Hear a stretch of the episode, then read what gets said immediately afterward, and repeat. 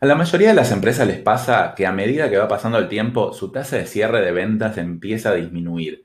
¿Por qué pasa esto? Bueno, porque empiezan a aparecer cada vez más competidores, hay más acceso a la información para nuestros clientes o potenciales clientes, por lo tanto, en general, si uno no hace nada, esta tasa de cierre cada vez tiende a disminuir y va a seguir disminuyendo en el futuro. Entonces, en este video vamos a ver tres claves para no solo mantener la tasa de cierre en el corto plazo, sino también hacerla perdurable, hacer que se mantenga alta en el largo plazo.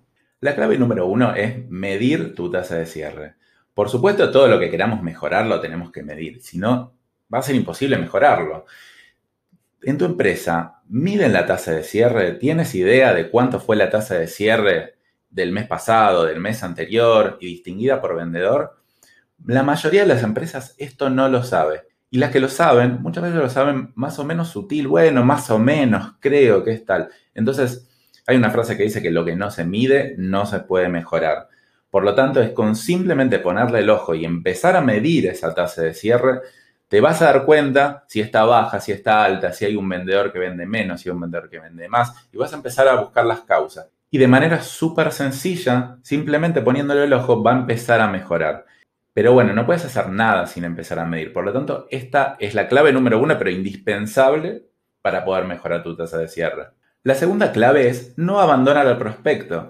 Es decir, en épocas anteriores, cuando la verdad había mucha menos competencia, tal vez nosotros le mandábamos un presupuesto y como nuestro prospecto era el único presupuesto con el que contaba, nos terminaba eligiendo nosotros, entonces nunca nos preocupamos demasiado por el seguimiento. Pero ahora, al tener tantas opciones y además a la persona no necesariamente estar decidida a contratar en el momento, hay que tratar de prolongar lo más posible el seguimiento a tu potencial cliente. Y este seguimiento tiene que ser un seguimiento de valor.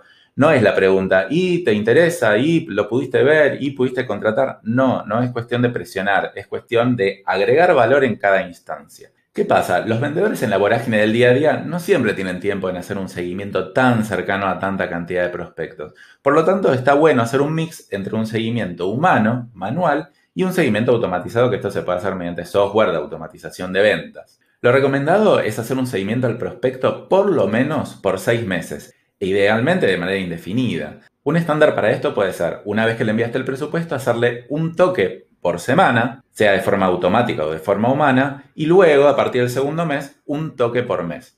Y en cada instancia lo que tenemos que pensar es cómo le podemos agregar valor, qué le podría llegar a servir para el proceso de decisión de compra. Y esto no tiene que ser algo que hable de nosotros, tiene que ser algo que hable de él. Yo no le puedo estar diciendo nosotros somos una empresa con más de 10 años de experiencia, eso no le importa. Lo que a él le importa es cómo nosotros podemos ser una buena solución para ellos.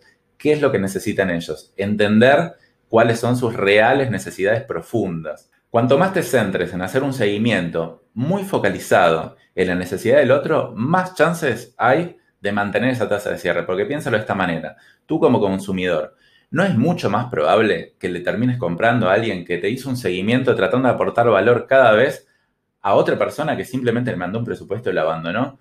Piénsalo como consumidor y te vas a dar cuenta que esto es así.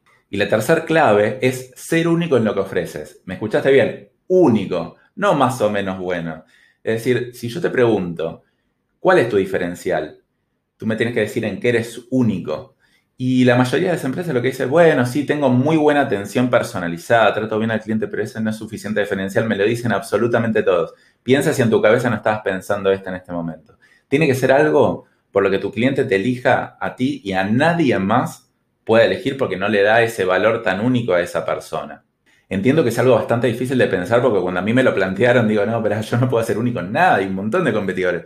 Bueno, trata de buscar ese nicho porque en esta época de tantos competidores, todos tendemos a hacer un commodity, todos tendemos a hacer más de lo mismo. Estamos acostumbrados porque en épocas anteriores funcionó. Lo que pasa es que ahora ya no funciona más. Si tú no encuentras tu diferencial y en qué eres único, y obviamente que eso en lo que eres único sea algo que realmente esté necesitando tu cliente objetivo, cada vez tu tasa de cierre va a tender a bajar más y más. Tenemos que ser conscientes de esto, de que cada vez va a haber más competidores, cada vez vamos a hacer más un commodity y vamos a tener que empezar a elegir nichos, porque si no no elegimos, nuestra tasa de cierre va a seguir bajando. Entonces, repasemos las tres claves. Medir tu tasa de cierre, hacer seguimientos más largos y ser único en lo que ofreces. Obviamente esto es un resumen de estas tres cosas, vamos a detallar más en videos posteriores, pero bueno, por lo menos para tener un panorama general creo que sirve. Si quieres puedes suscribirte o al canal de YouTube o donde sea que estés viendo esto para más consejos de cómo incrementar tu tasa de cierre de ventas.